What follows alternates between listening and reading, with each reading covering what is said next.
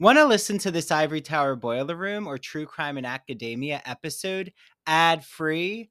Head on over to our Patreon, P A T R E O N dot com slash Ivory Tower Boiler Room to listen to all of our podcast episodes without any ads. You get access to our video episodes, our bonus episodes, and even more exclusive content, including merchandise. It only starts at $5 a month. So head on over to our Patreon. Again, it's P-A-T-R-E-O-N dot com slash Ivory Tower Boiler Room. And while you're at it, you know what would be such a help is if you could rate and review the Ivory Tower Boiler Room on Apple Podcasts or Spotify. And make sure that you follow us and share out our podcast to all of your friends. It truly does help. And I want to thank you all. It means so much that you're listening to the Ivory Tower Boiler Room. I hope that you enjoy this episode. At Evernorth Health Services, we believe costs shouldn't get in the way of life changing care. And we're doing everything in our power to make it possible. Behavioral health solutions that also keep your projections at their best? It's possible. Pharmacy benefits that benefit your bottom line? It's possible. Complex specialty care that cares about your ROI? It's possible.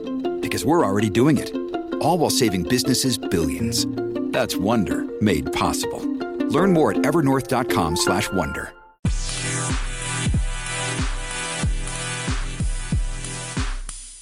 that Fire Island dynamic is very empowering. Like it, there is something when you're surrounded by gay men and you don't have to think, okay, well, I'm out with everyone in my life, but is this going to be a topic of conversation? Like it isn't a topic right. of conversation there.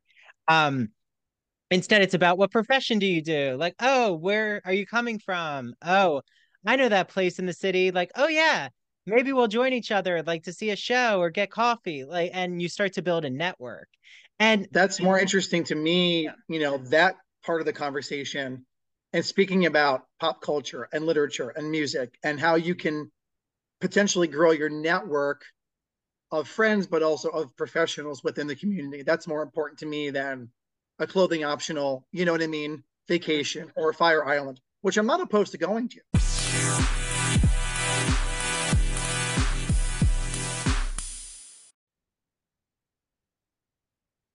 Hi, everyone. Welcome back to the Ivory Tower Boiler Room. This is Dr. Andrew Rimby.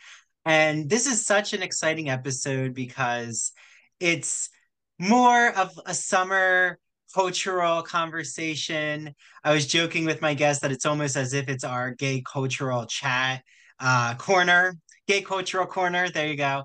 Going to try to coin it. But speaking of coining phrases, I am with Joseph Federico, the social media marketing maven. I think I got that right, Joseph. Um, you got it. But welcome. I know you're joining us from also from New Jersey, but I'm in South Jersey. I think you're in North Jersey. Correct. Yeah. So we're splitting Jersey right now.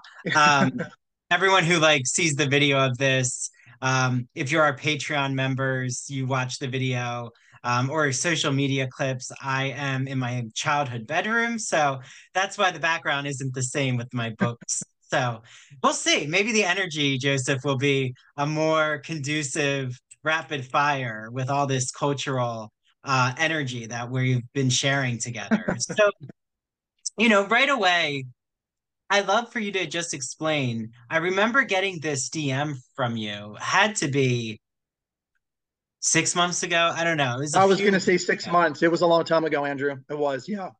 Yeah. Well, how did you discover either the podcast or my work?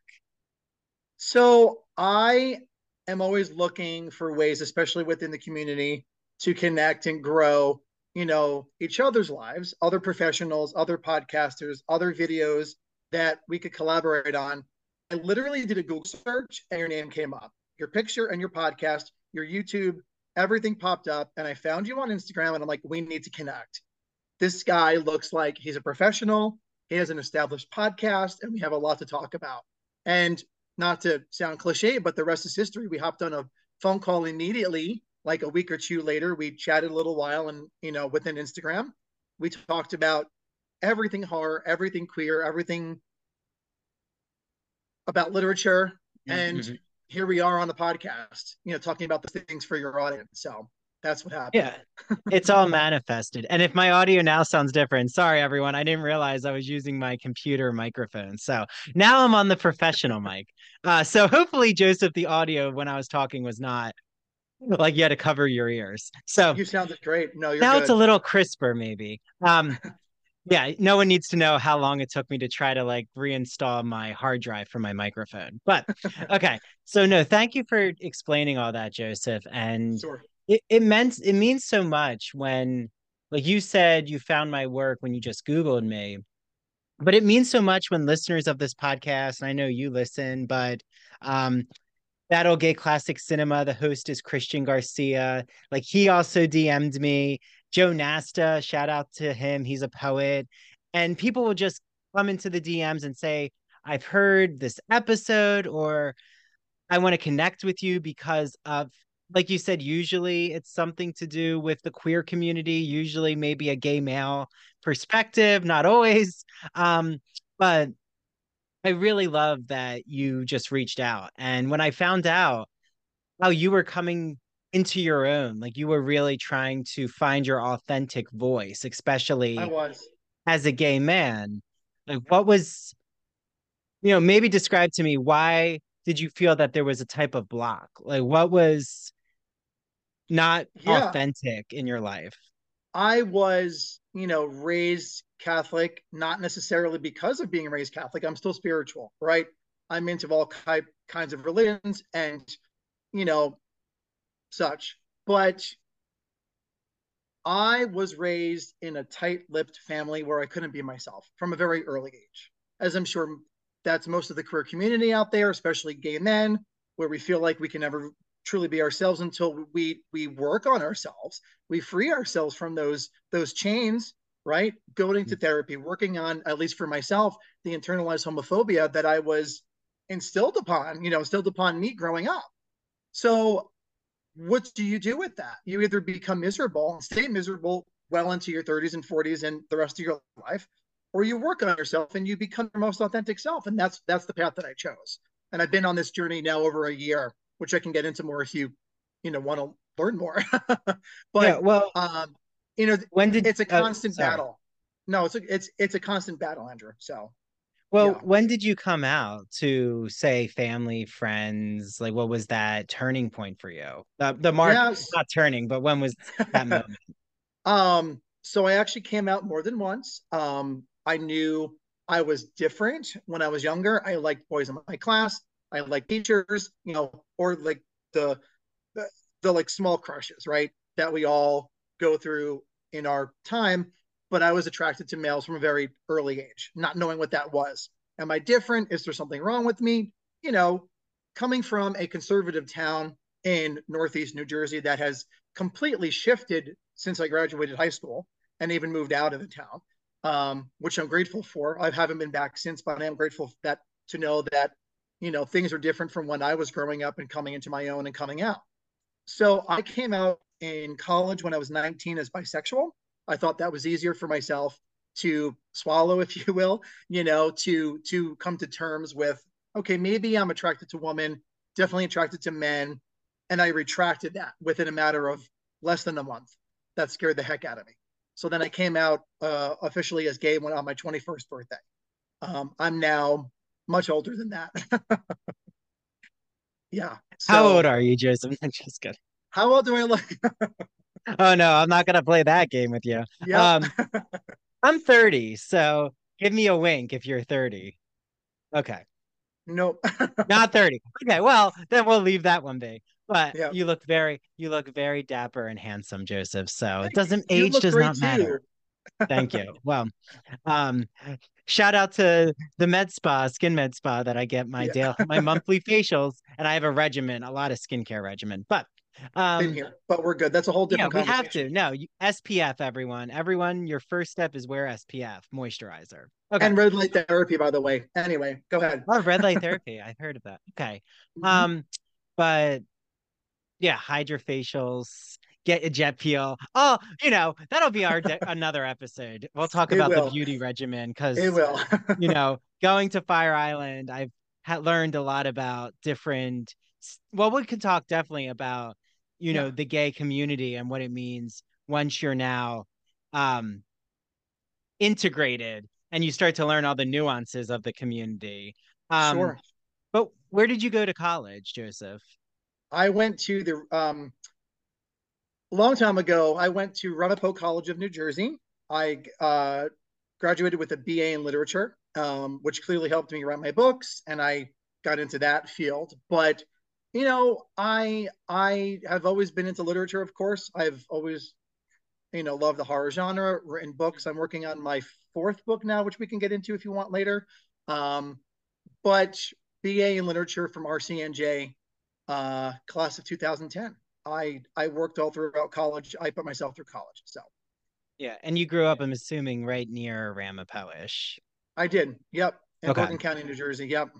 Yeah, and you're right. Like, if for everyone out there who doesn't know New Jersey geography, even New Jerseyans uh, who you know we don't always know, especially if you're in North South. Um, you know, people even like here in South Jersey, we think New Brunswick is North Jersey, and then some people debate that no, that's Central, and what right.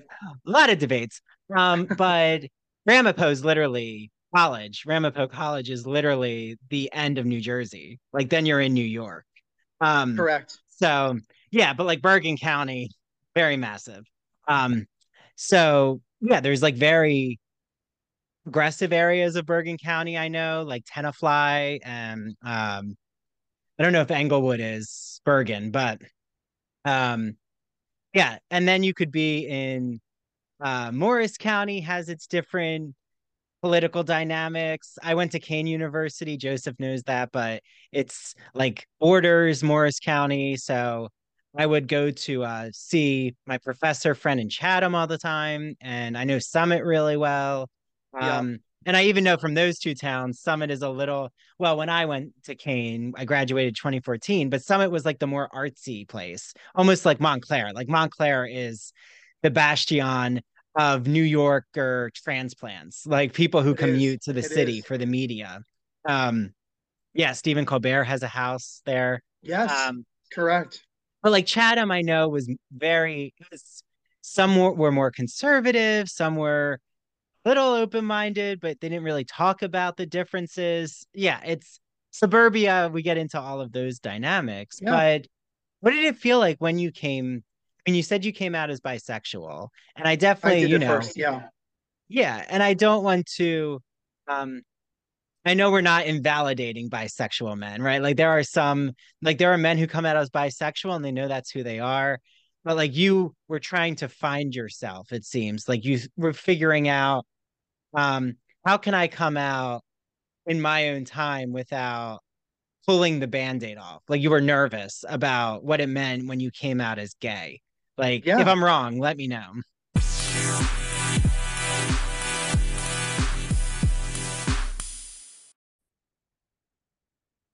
Hi, everyone. This is Dr. Andrew Rimby, and I'm so excited to be talking about Broadview Press. You might be asking, what is Broadview Press, Andrew? Broadview is an independent academic publisher in the humanities that produces high quality, pedagogically useful books for use in university and college classrooms. They publish in the humanities mainly English studies, writing, philosophy, and history, just to name a few genres. And recently, I had on Dr. Jason Holt, who wrote all about the philosophy of sport. And what better summer episode than to talk about what happens when a philosopher dissects the beautiful aesthetics of sporting culture? In the spring, I had on doctors Kyle Stedman and Tanya Rodriguez to talk about what is sound writing, how to make audio projects in the college classroom, how to even have your students create podcasts. And then in the winter, I had on Dr. Dr. Jeffrey Weinstock.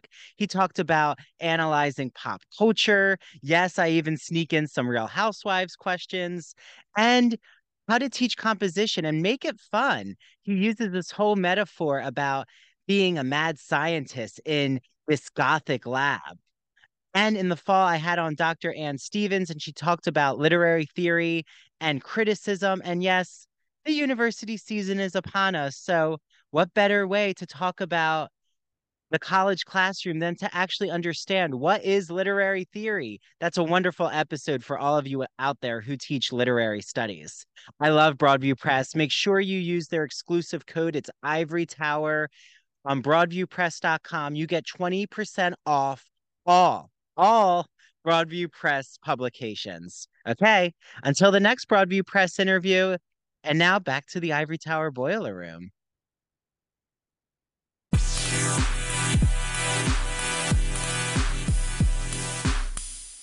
No, you that's spot on. I mean, that was, you know, kind of not kind of, it was testing the waters. How would my friends, you know, on campus feel about me coming out as bisexual? What did that mean for me, knowing that I had only dated women? I mean, having hooked up with, of course, gentlemen and whoever on campus, you know, hush hush behind the scenes and night, you know, kind of like a vampire, to be honest. And that just mm. hit me, you know, I just struck a chord with you you probably saw a light bulb blow up over my head because that's what I'm working on now is a vampire novella, part of the Voodoo Juice series. So I'm using a lot of my um, experiences from the past, but also from the past year with specific friends to write into that. So we can also get into that in a moment as to why I think gay men um, attach themselves or romanticize about vampires. That's later on in the conversation but it was it was certainly to test the waters to see how I felt about it, how I was being seen by my colleagues and my friends and my also my professors, mm. you know. And I retracted that because I was dating a woman at the time, you know, another student of mine, not um, not of mine that I was friends with, um, and even her reaction was, "Oh my gosh, that that that can't be true."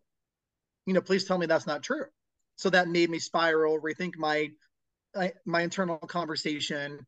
And i was like ah, you know what? Never mind. I was wrong. I don't like men. And we moved on from there. So well and I mean, now it was, right it was a whole journey.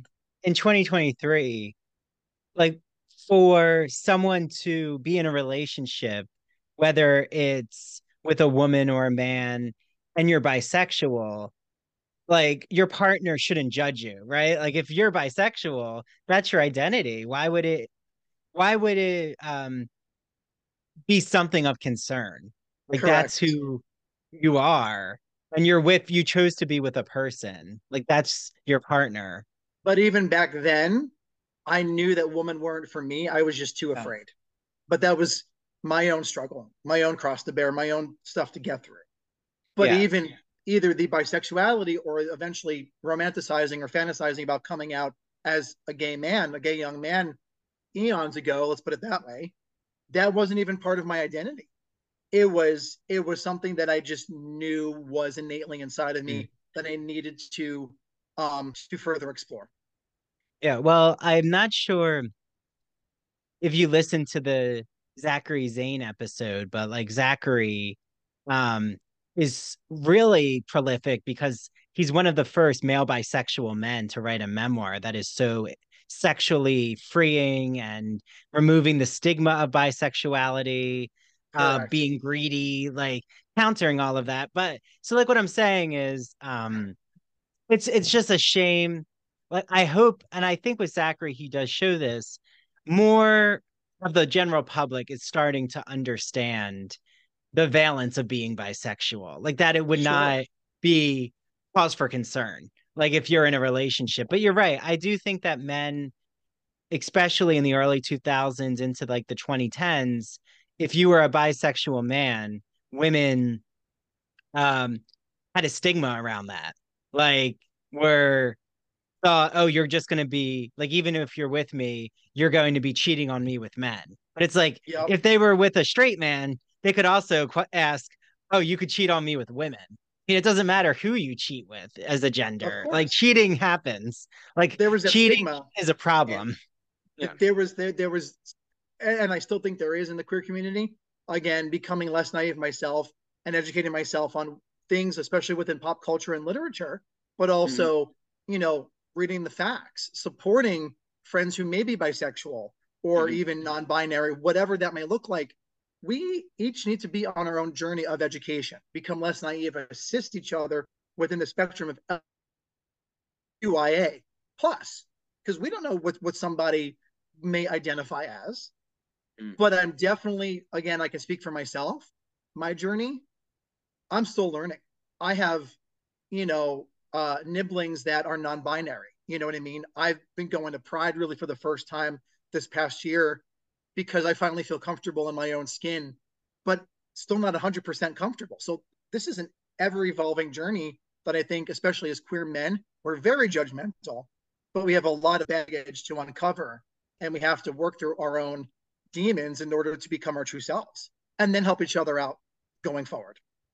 Well, and don't you do you think Joseph about like here you are with your story growing up in New Jersey which so many in America look at New Jersey and think of it as very progressive, which like in polit- politics, the majority is, sure. um, you know, um, but like the Northeast, even you were struggling. And do you ever think, okay, how about if I grew up, say, in the deep South? Like, would you be having the same experience, or is there even probably way worse, way worse? Especially, I mean, even as as an adult, as a full grown man, I originally wanted to move down south, but now with the landscape politically and everything going on in Florida, and not even the the deep south, but just the south, you know, mm-hmm. past that Mason Dixon line, which I love dearly. I have you know places that I visit with my boyfriend, and my friends are coming to Myrtle Beach this year, and and I love all of that. But as of January, February ish, my partner and I decided that we're not going near the South. We don't want to, we can't even start a family in the South. Mm-hmm. But coming and going through that, coming out in the in the late 90s, early 2000s ish, it would have been way worse in the South. Way worse yeah. in the South. Well, um, we had on uh doctors uh Eric Solomon and Marty uh Padgett, who are in the South, and they they've talked about Atlanta's queer history and yeah, all the policies that you've mentioned. I mean, I know that this could be a rabbit hole, but like even on watching to see that Florida now, the Board of Ed in Florida thought that if you're teaching the oppressive nature of like teaching the ills of slavery, which it is, it was an ill and has lasting effects. Um, right. There's still no reparation for Black Americans. Um, and right, the civil rights marches were only what in the 1950s to 60s. That's not that mm-hmm. long ago. Um, it really wasn't. And now they're saying, oh, but you have to teach how in Florida, they're saying as a board of ed, you have to teach um, benefits that slaves learned. And I'm like, yep. is this really happening? It, it's it is just happening. Crazy. It is happening. Just a little like anecdote my best my best girlfriend Melinda and I went to we we we go to New Orleans once every few years, you know, together as our friends vacation. I just got back in April with my chosen family and my best guy friend met my best girlfriend and the world would have ended, you know, because they met because they're so dear to my heart, but you know, just I love the South so much, but we had gone to I'm going to call it out. It is what it is. Oak Alley Plantation for the second time in 2018 we were going to go on a tour. We bought the tickets for the gardens. We had our cocktails and you know everything else. We specifically went to look at the slave cabins in the middle of the property, and they were preserved and they had historically accurate information, you know, and and artifacts within them. It took a few hours to really get through the the minute details that they were offering, but we were overhearing the tour guides, which were white, cis men or women in their uniforms speaking mm-hmm. to white, cis crowds. And they were literally feeding these people information about how positive slavery was for the enslaved back before, during, and after the Civil War in the South. Mm. And it was extremely cringe. We literally had to stop drinking our cocktails and leave. It was so disturbing. So this is what was going on even before Florida decided with the Board of Education to teach that you know slavery was a positive thing for the enslaved. This is yeah. nothing new. It's just and woven is, into the fabric of our country. And like you said, I mean, all aspects of like there's so much beauty in I just remember in Georgia. Like I've had family who lived there. Um, so I would like visit a few times and I love Atlanta. And I need to go to Savannah. I'm sure we'll talk about that in terms of Gothic. Um, I'd love to go to Savannah. I been. Oh, you haven't? Okay. But yeah, we'll definitely talk about New Orleans because I haven't been there. But Oh, you how know, much time do you have? I can speak about New Orleans. I know. we'll get into it when we talk about Interview with the Vampire. But I and Queer as Folk because the new season is in New Orleans. Yes. Oh my Um, gosh. Yes. So what is important though is the museums and the culture, like you said, how history is being presented. And because we are in the Northeast, we have multiple. Well, Philly has, I need to go to it. A I've heard it's such a beautiful, well done Black History Museum. Um, I mean, DC has a range of all museums, but New York City has the only um soon it's going to be the only American LGBTQ, the only LGBTQ museum in the country. important. Yeah. Yep. Um, but they already have an LGBTQ art museum, the Leslie Lohman, that I love. Anyone who's near New York City, it is free. it's free. Um, the Leslie Lohman, it's in Soho. I love Soho. I love the cobblestones. Okay. I'm in New York City. Even though I grew up by Philly, I still I'm like, I love Philly too. Well, Philly has a beautiful Jewish American museum. Yes. Um, but right, we can name different representation of identities in the Northeast of museums. Sadly, a lot of the South, it's very hard to find those representation matters with museums and history. And that's why I do think I remember when I was in Atlanta, I went to the Margaret Mitchell house, um, where she wrote Gone with the Wind. And it's right by Piedmont Park, I think. And I think it's in the area of Atlanta where um, there was a great fire, if I remember correctly. And then they had to rebuild downtown Atlanta. She's like, the house is right there. But they also did a cultural exploration in that museum. And so did the tour guide, from what I remember, um, of showing her like inheriting this racial bias from her plant, like a family who inherited money from the plantation system and Sure. we're exploiting um black americans. We're exploiting slaves and you know that's how they were making their money. So right in atlanta in a center like that where i do think it is the bastion of black intellectuals and professional life atlanta. It it was it's just so empowering for i mean i'm not black i'm white i'm cisgender i'm a man but like even to see that um the presence of black intellectualism it's so important for those who are white to be in a place like Atlanta and go to the museums. But like you said unfortunately sometimes you go to a place like a plantation and they're going to give you a history that is rewritten um And whitewashed. and whitewashed yes thing yes. in between one fun fact i have a lot of them. If um whoever's listening and watching if they want to watch antebellum i would recommend watching that movie. It's not essentially a horror movie it's more of a thriller um, but they actually used and reutilized the lenses that they filmed gone with the wind for a completely different story for antebellum so that was a cool um evolution of of that equipment.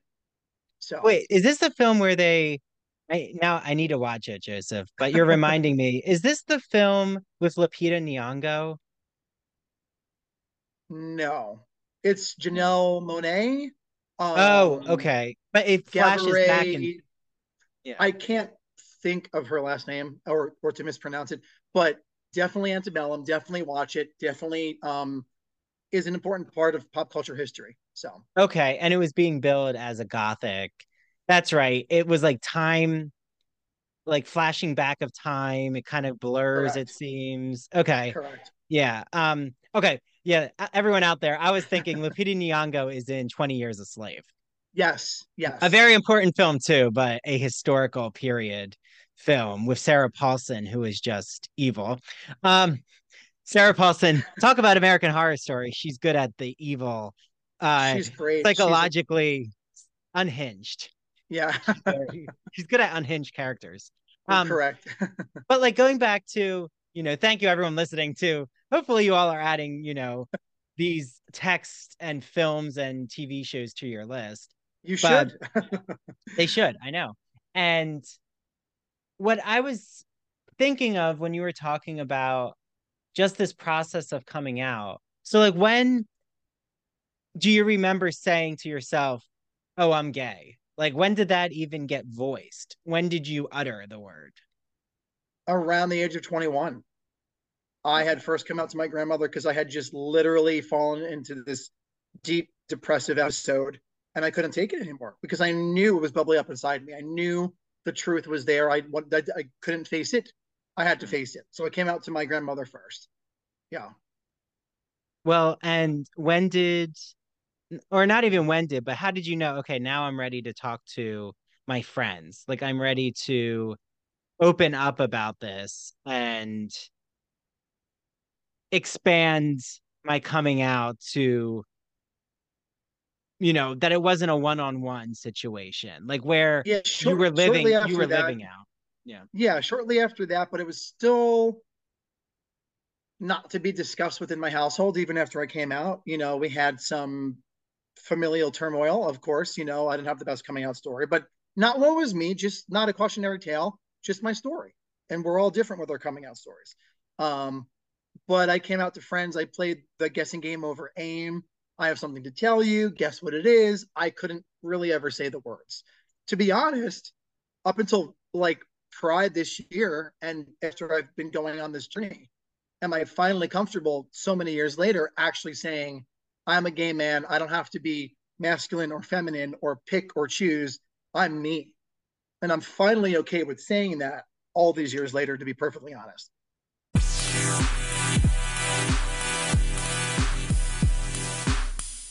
Hi, this is Andrew, and I'm interrupting what I know is an exciting ITBR episode to talk to you about one of our sponsors, the Gay and Lesbian Review.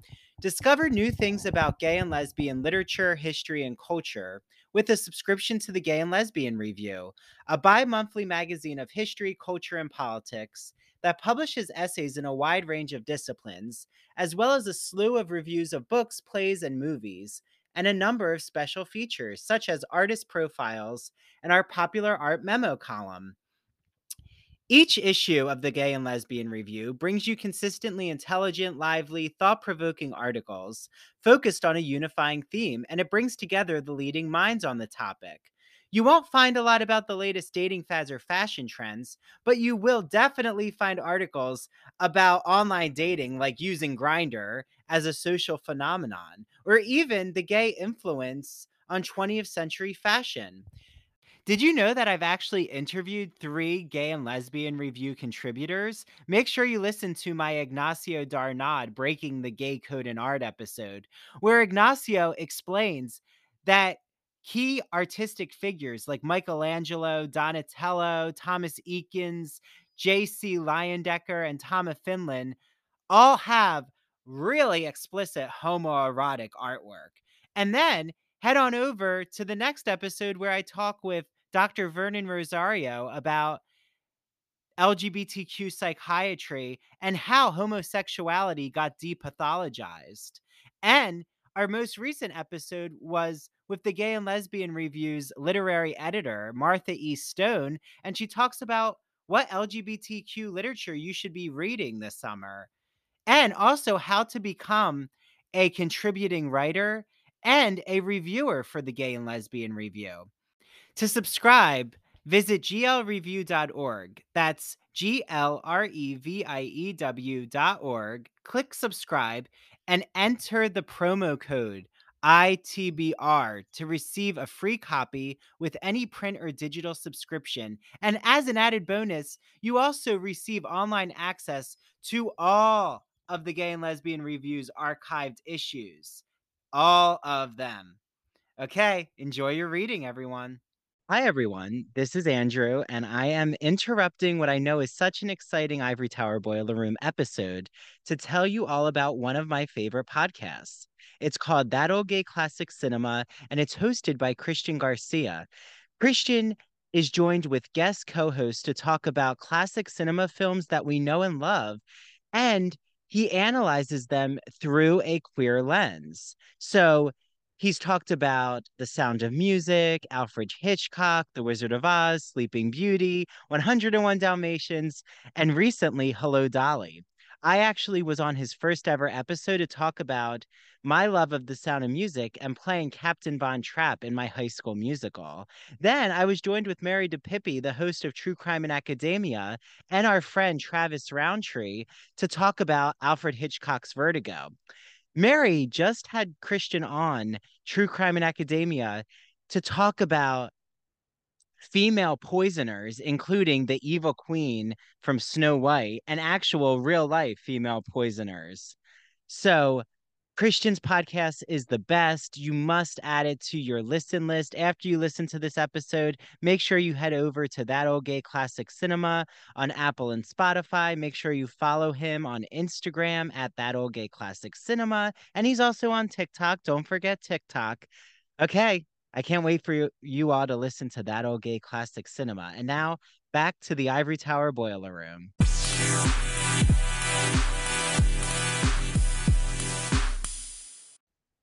Well, first, thank you for being so open and honest. And that is such a powerful moment. It's the moment like where I I remember my first pride parade in New York City. It was um maybe 20 I want to say it was 2015. But it could have been 2016. But I think it was 2015. Regardless. Right. But then right. I um like marched in it twice. I um went to the World Pride Parade in 2019. Um didn't go to Pride this year because I went to Fire Island right after and right. I had a dissertation to finish. So I will be at that Pride next deal. year. yeah, I will see you at Pride next year in New York City. Yes. Joseph. And we're um, gonna bring I'm gonna bring my new gays there too, and we're gonna have a grand yes. time. So. I love yeah. it. Um and like what was it like when you started hanging out do you remember when you started to grow a gay group of friends?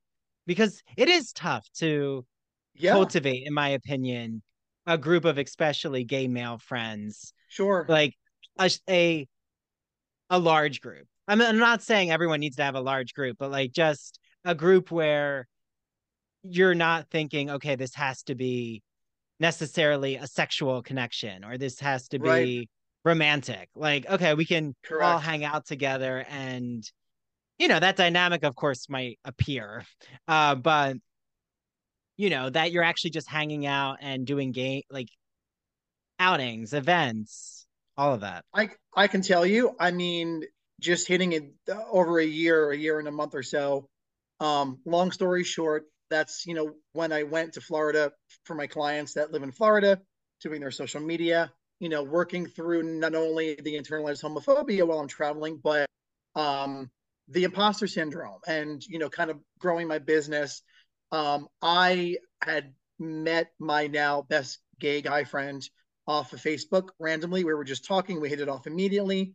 I eventually became his life coach for a short while and he wasn't seeing his boyfriend at the time. I've of course been with my boyfriend over you know 18 years, just kind of seeing like testing the waters as far as how we would be working as friends, right? What that would look like. Um, not having had gay friends up until that point, gay acquaintances, you know, people I've worked with on projects, gay um, uh, clients, but not a very intimate, you know, deeply rooted gay friendship ever until last summer.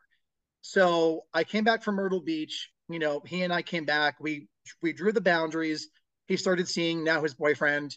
Um, October 2000. So last October, October 23rd, we went. We all met together.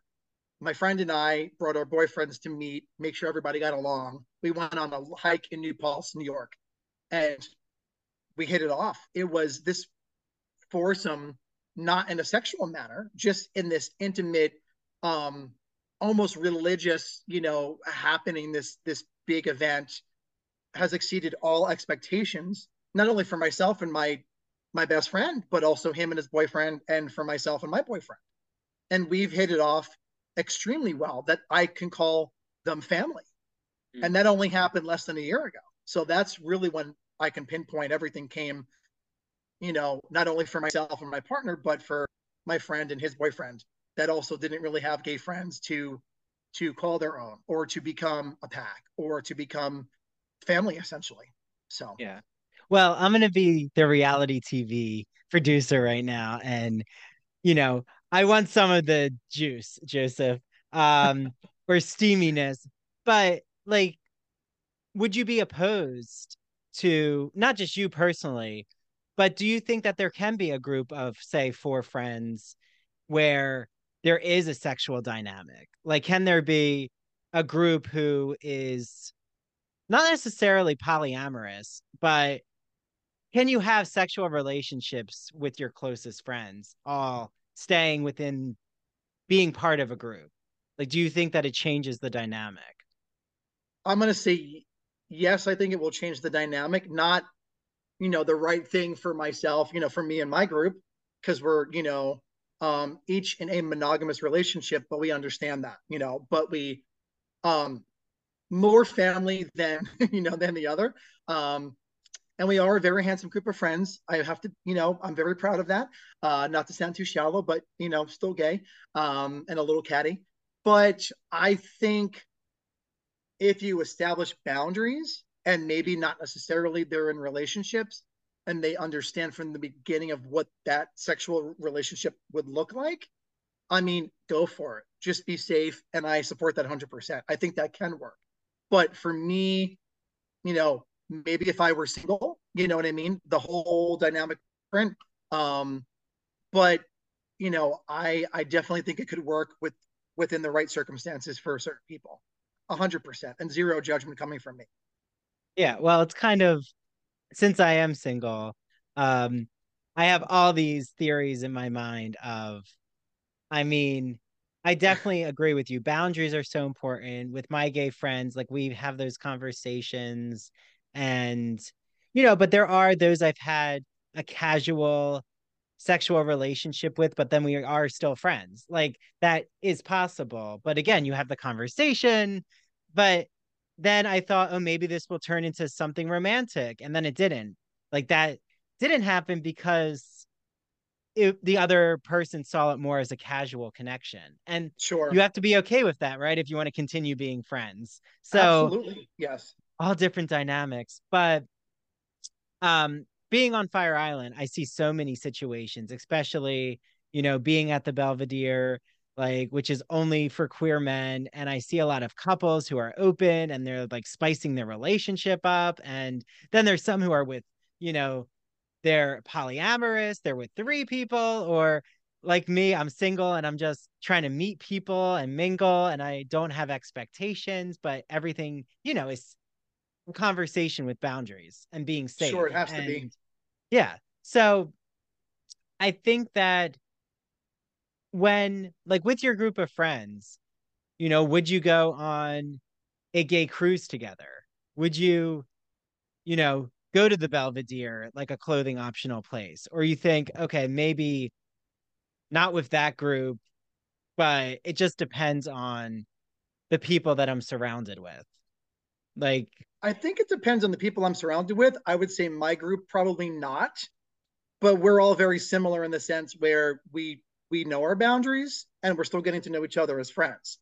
You know what I mean? So I wouldn't want to do anything anybody else didn't want to do. Um, always up for an adventure, but that may look like you know going to Myrtle Beach together for a long weekend. Mm-hmm. You know what I mean? And enjoying um, the fruits of our of our labor of the work that we've all put into the friendships that's more my speed more our speed i believe you know what i mean but again no judgment that's just but again if i were single that story can be completely different yeah well like if we were all in a reality show which i still am trying to manage i do think um anyone out there there needs to be a really dynamic like gay Northeast reality show, and I volunteer myself. Please sign me up be, for that. Yeah, Andrew, I'd love to be like the center of the messiness because I can bring it. But Right. I would love to just be like that single, just carefree, um, ready to be so sexually empowered, and then all the friends are gossiping about him. Like, what is Right. happening? but all in good fun. No, we'd have a good time with that, Joseph. I think. Okay, Oh, yeah. Joseph is involved in it too. Um, but what I am, you know, curious about is something that you had talked with me about that I thought was really fascinating is like we talked about coming into your own with coming out as gay, but like it seems as if you also had this um coming into your own with your body, with sex, with you know, you said you've been with your boyfriend for 18 years and you used the term boyfriend, not husband. Not that I'm prying, but I'm just curious. Like that's a long time to be with someone, especially Yeah. you know, in your coming out journey. Yeah, I mean, we met when we were in our 20s, you know, 23. That's very early on, you know, in a young man's life, but a young game, you know, man's life. And we've we had been in other relationships in the past.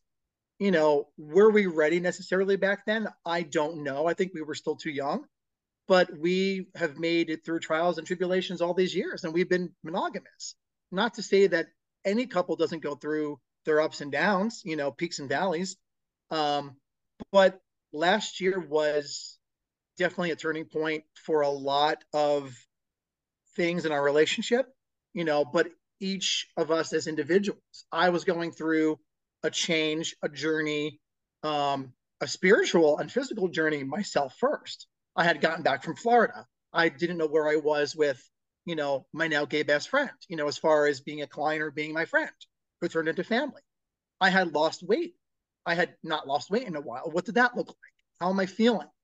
Am I more sexually active in my in my partnership? You know, all these things I have in a while came to the forefront, and I had to work through those, you know, those like changes within my journey, and it was it was interesting. It was difficult at times to see where I wanted to land and what my future, where I wanted my future to be, and what that would look like. Yeah, well, you're giving me a lot to reflect on because I have been really enjoying the like single free well, I don't want to call it freedom because I don't think when you're in a relationship necessarily you don't have freedom because you should have freedom. Um You should have freedom and regardless. independence, Yeah. of course. That's like a bodily and a spiritual autonomy. Um, Sure. but I like know for myself, I really am like when I find a boyfriend and someone to settle down with, I really do want it to be monogamous. Like I think I've come to that realization, you know, but right now I'm having fun just being flirty and enjoying, you know, being on the prowl. Um, but again, I think Yeah. with a boyfriend, with a husband eventually, I could go to a place like the Belvedere and still be, you know, embracing nudity and my body with my Sure. boyfriend or partner, whatever happens. Um, and enjoy that flirty dynamic, but right, a flirty dynamic and a sensual dynamic doesn't necessarily mean something uh sexual has to happen. Right. And Correct. again, we go back to conversations and especially having a conversation with your partner, which everything you've talked to me about, you both have a really communicative style. It's not like You have to. You have Yes. to. I mean, even in the worst possible situation that you can think of with your partner or boy, whoever, just communicate. You know, that's one thing I've definitely learned over 18 years is just communicate, no matter how daunting a task that may seem. Wake up every morning and you have to communicate. That there's no way around that, in my opinion. No. and I don't want to say that you're part of this group I'm about to talk about, but there are gay men. Um, one some of my closest friends, I'm not going to say their name because we are on air. Um, but and it's not a negative, but they've said to me they would love to go to Fire Island, but they're nervous. Like they're nervous about, and I remember what it was like when I first went and I heard, oh, this is clothing optional. And is there like, but I'm not happy with my body. And then, I mean, I've also now gone through a really like journey of my health, my fitness, being very happy, like empowered with yep. body positivity with myself. But correct. And I really do attribute that to being around such powerful gay men and queer people, definitely queer people. You know, I don't want right. to exclude other genders. Um, but that Fire Island dynamic is very empowering. Like it, there is something when you're surrounded by gay men and you don't have to think, okay, well, I'm out with everyone in my life, but is this going to be a topic of conversation? Like it isn't a topic right. of conversation there. Um, instead, it's about what profession do you do? Like, oh, where are you coming from? Oh, I know that place in the city. Like, oh yeah, maybe we'll join each other, like to see a show or get coffee. Like, and you start to build a network.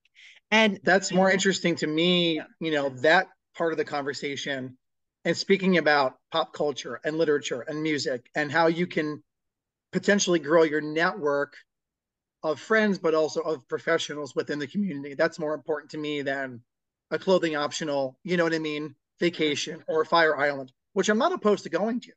No, you should come, Joseph.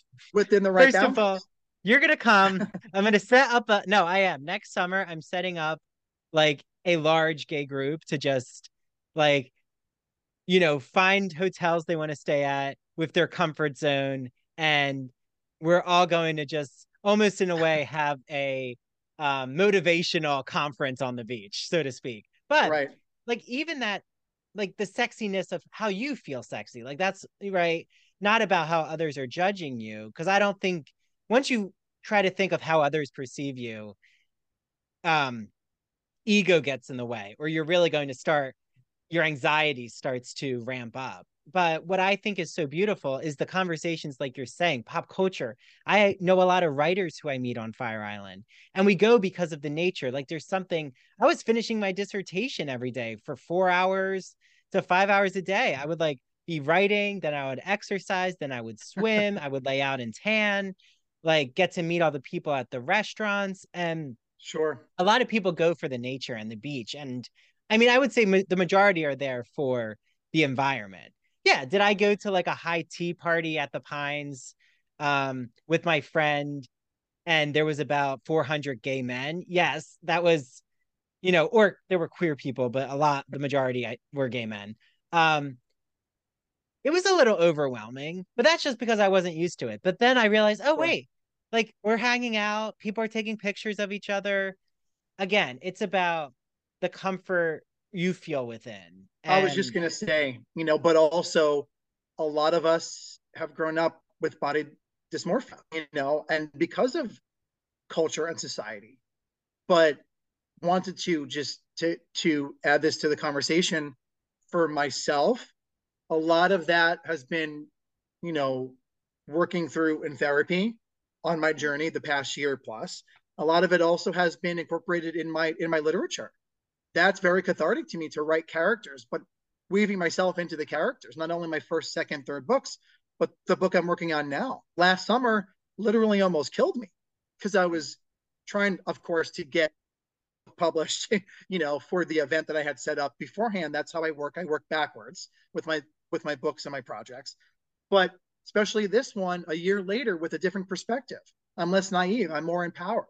I have a better body. I have I have better relations, you know, sexually, you know, both personally and with my partner, you know, and I'm more open. I have gay friends. There's a completely different perspective that I, as a creative and as a writer, can put into my works after going through different parts of myself and these transitions in order to create a work that I'm happy with, but also helped me get through the toughest parts of my life the past year at the same time.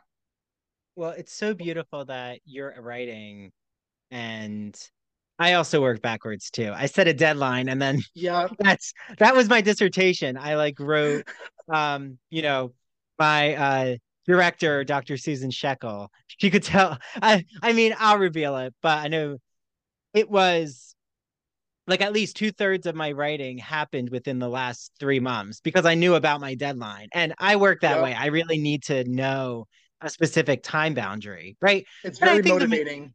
The, yeah, I need that motivation. Um, Same but here. also a yeah, and I also need my um time to relax, time to um walk, exercise, like take time for your mind is so important for writing. Right. like to hear how much your writing empowers you, like with your own identity, is freeing and so important. But also, I know, like, you know, as we near the end of our conversation, like I said, Joseph will be back in the gay, you know, culture corner because I knew it would go by quick. We have so much to talk about. Still, I know we have New so Orleans much to talk and everything about. else. but like, why, why gothic? Like for um queerness, why the gothic? Like, why horror? Why has this fascinated you as a genre?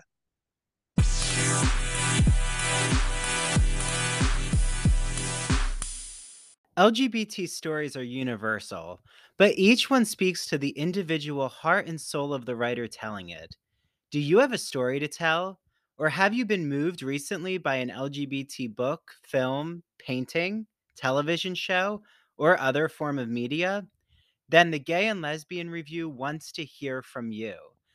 The GNLR believes in bringing awareness to queer art and artists through reviews, commentary, and thought pieces in which the author relates their personal lives to a particular piece of art, a novel, a movie, or what have you.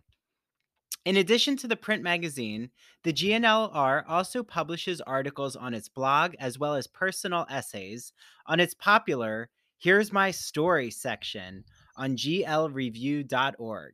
That's G L R E V I E W dot org. To learn more about submitting an article for the GNLR, visit their writer's guidelines. The link is located at the bottom of the homepage. And if you have any questions, email publisher Stephen Hemrick. That's S T E P H E N dot H E M R I C K at glreview.org. The GNLR and its readers can't wait to see what you have to say. Hey, Ivory Tower Boiler Room listeners and true crime friends. You've heard me gush over this incredible woman and her beautiful products. I'm talking about Mandee Made It. Mandy makes customized and original crochet and Cricut goods. They are the perfect, unique, one of a kind gift for literally anyone in your life. And she makes incredible home decor. I still have my pumpkins that I put out every fall. I just love them. Check her out on Instagram at M A N D E E Made It or search Mandee Made It on Facebook. To order, just slide into her DMs. And if you mention the Ivory Tower Boiler Room, you will receive a free personalized gift with your first order. So, Go on Instagram and look up at Mandee Made It, and Mandy is spelled M A N D E E. Again, her handle is at Mandee Made It, Mandy spelled M A N D E E, and order today.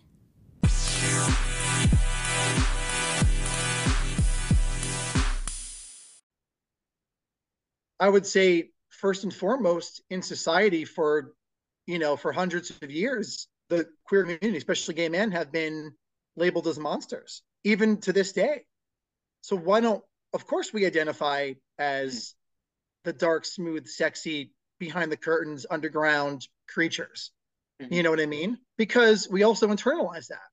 So why not look, you know, to the genre as a form of escapism, but also at the same time, if we look deep enough and we read deep enough and we explore deep enough, you know, we can romanticize about that too and kind of take take that genre back at the same time. That's what I've been doing with with writing my own pieces, my own books, my own literature. Mm-hmm. You know, fantasizing about, of course, my characters that are speaking to me and breathing through me, but also getting it in on paper because it's cathartic. Because I can weave myself into the monster, you know what I mean? And I have the deepest, darkest, darkest parts of myself. But it's also very empowering at the same time that I did it and I'm working through my own, you know what, BS because I can't act it out in real life or it has to come out somehow. And that's also why I think the horror genre for gay men, especially, mm. is extremely important, and and and we need more uh, gay creatives to write and explore and publish and release projects that are for us by us 100% hands down absolutely. Well and i'm so glad you're part of that conversation part of that group of writers and it's like when i teach dracula first i love teaching dracula um alongside of the um it's gonna come to me uh coppola film uh version and i think that when i teach dracula bram stoker is actually using that monstrosity there's so much same-sex desire happening between um, jonathan and dracula mm-hmm. that he also is writing right when Oscar Wilde like had just been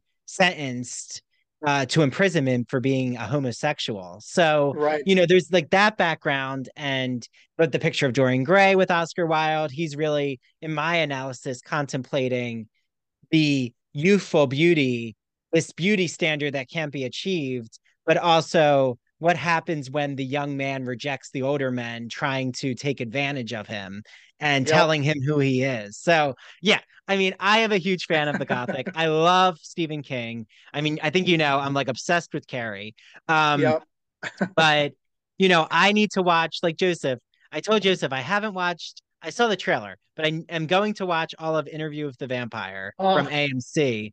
But it already seems so different than the um Tom Cruise film version. Like it, it just which is which I, is beautiful. Yeah, which is beautiful. Is.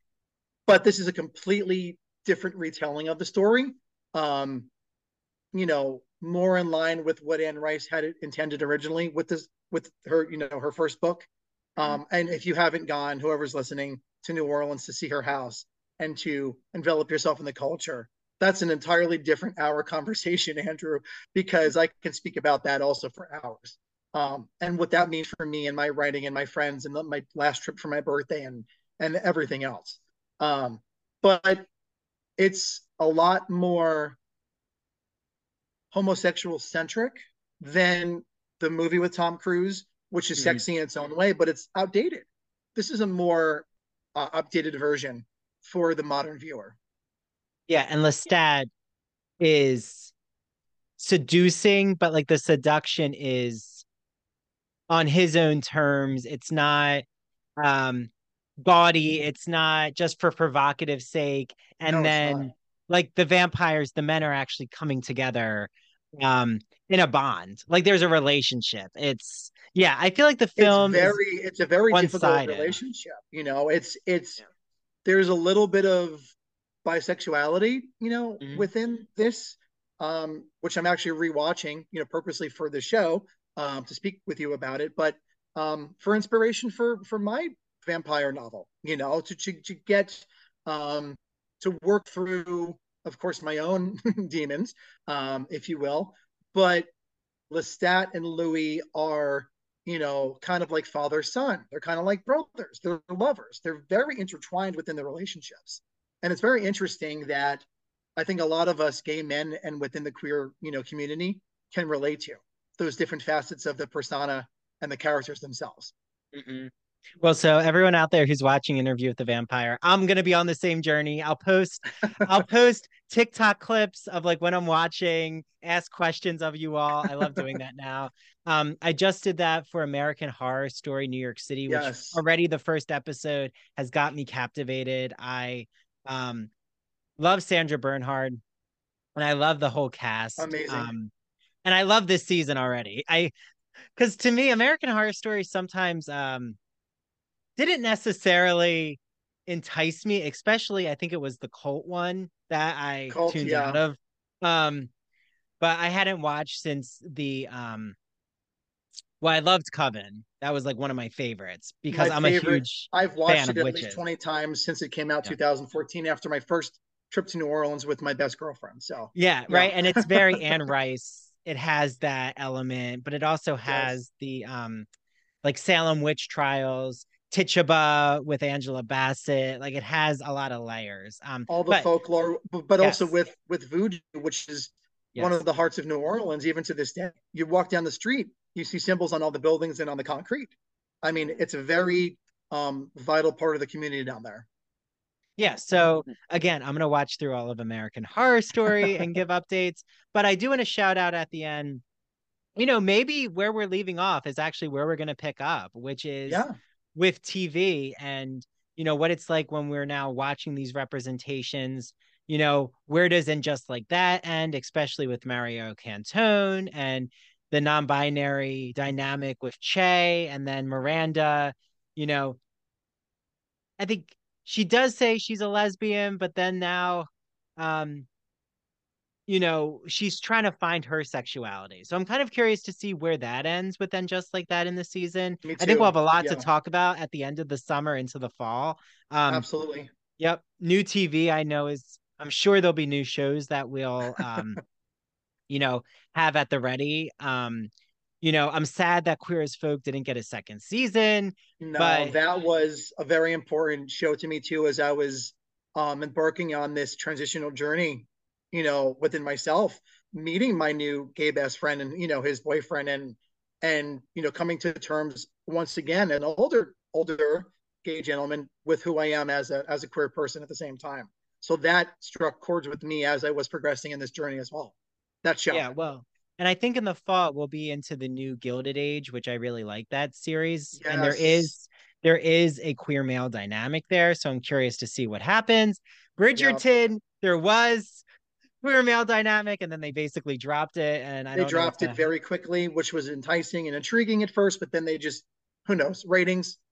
What else is new? ratings or gay baiting, um, like YouTubers or TikTok. Yeah. But um, yeah, so we have a lot to discuss. I can't wait to come back. I think right away we should talk about Queer as Folk, the original. Maybe I'll rewatch the original a little. I haven't Yeah. seen it in a long time, but I did used to when I was coming out in high school. I watched uh, like all of the Queer as Folk original episodes, the Me American too. original, because I know there's Yeah. the British. Um, and I'll I'll watch the new season. I really like Ryan O'Connell. I'll shout him out. He has a novel called Just by Looking at Him. Um, very like a more hyper erotic Call Me by Your Name. Um, and uh, his partner Jonathan was on the show. Uh, he wrote Yes Daddy, which is a psychosexual thriller. Um, Yeah. and also American Horror Story already is reminding me of PJ Vernon's Bathhouse, who was on the show. I Um, just read that. My my Oh, it's so good, boyfriend read it? that. I read that, and my boyfriend had also just read that. So Bathhouse, like, definitely recommend. Definitely Yes. recommend. and yeah, Jonathan Parks Ramage's Yes Daddy is let's just say a group of gay men get um basically um forced into work for older gay men in the Hamptons. Perfect. It's like a very, you know, yeah, I mean, Sign me up. Just kidding. just yeah, no kidding. problem with that, everyone. Um, No. well, this is wonderful, Joseph. And please tell everyone how can they follow you. And I know you'll be back, but I want to get everyone caught up with all your social channels, especially with your new yeah, so. I'm most active on Instagram. Yeah, thank you very much again for having me. Of course, this is I'm I'm so grateful um, for your time and your platform. But you can find me on Instagram. That's where I'm most active at Joseph A Federico. The hashtags Joseph A Federico and the Marketing Maven. You can find all my crazy uh, TikTok esque videos and reels and promo. Um, I'm working on Voodoo Juice um, Final Sip um, Origins Cody's story came out last summer. Um, it's currently in um, hard copies and on Barnes and Noble for $3.99. Um, and you can check out all the social media offerings. I'm also a social media marketing specialist and director at anchors to dusk publishing.com. Wonderful. And Thank you. yeah, I can't wait for our next conversation. Oh, and everyone out there in the audience, if there's like a show or a movie, you know, now that I'm not writing my dissertation, I still have projects and I'm writing, but now that I can like watch a few more TV shows, if you have recommendations, you know, DM me and I'll try to like let Joseph know. So I think now, Joseph, you've basically become like the gay pop culture um expert with me. We're gonna be just Done. rewatching TV and movies. I will hop on. We can talk for as many hours as you like, Andrew. That's fine. Okay, Sign me well. I would love that, but you know, I think incrementally is working. no, no. But I'll definitely, you know, this is out in the summer. I'll have you back in the fall. I think every season we just need to hear some Yeah. more gay culture. Okay, well, thank you, Joseph, and thanks for being so open, authentic, honest, and telling your story. I know it's not always easy, so I really appreciate you just being game for all of the questions.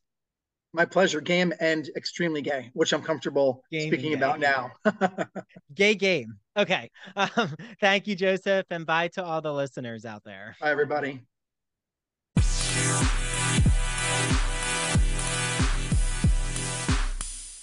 Thank you so much for listening to the Ivory Tower Boiler Room. This is Andrew Rimby, the host and director of the Ivory Tower Boiler Room podcast. I am joined with Mary DePippi, our chief contributor and host of True Crime in Academia. Please, if you're not, make sure that you follow the Ivory Tower Boiler Room and True Crime in Academia on Instagram and Twitter and TikTok too. Remember our TikTok? That's where all the exciting video clips are posted. Make sure that you join our Patreon if you want more Ivory Tower Boiler Room and True Crime and Academia content. All the video interviews are on our Patreon. All of our bonus episodes are on Patreon. And it just means so much for you to join for $5 a month. You unlock all of our bonus episodes. And also, it just helps support the Ivory Tower Boiler Room. Thank you so much for giving Mary and I a needed jolt of caffeine for coffee. Thanks for the $5. Head to patreon.com slash Ivory Tower Boiler Room. We cannot wait for you all to listen to our summer season. There are so many exciting episodes. And we're also celebrating three years of the Ivory Tower Boiler Room podcast. So, without further ado, thanks for listening. Make sure you listen to the next episode next week and have a wonderful summer season, everyone. Okay, bye now.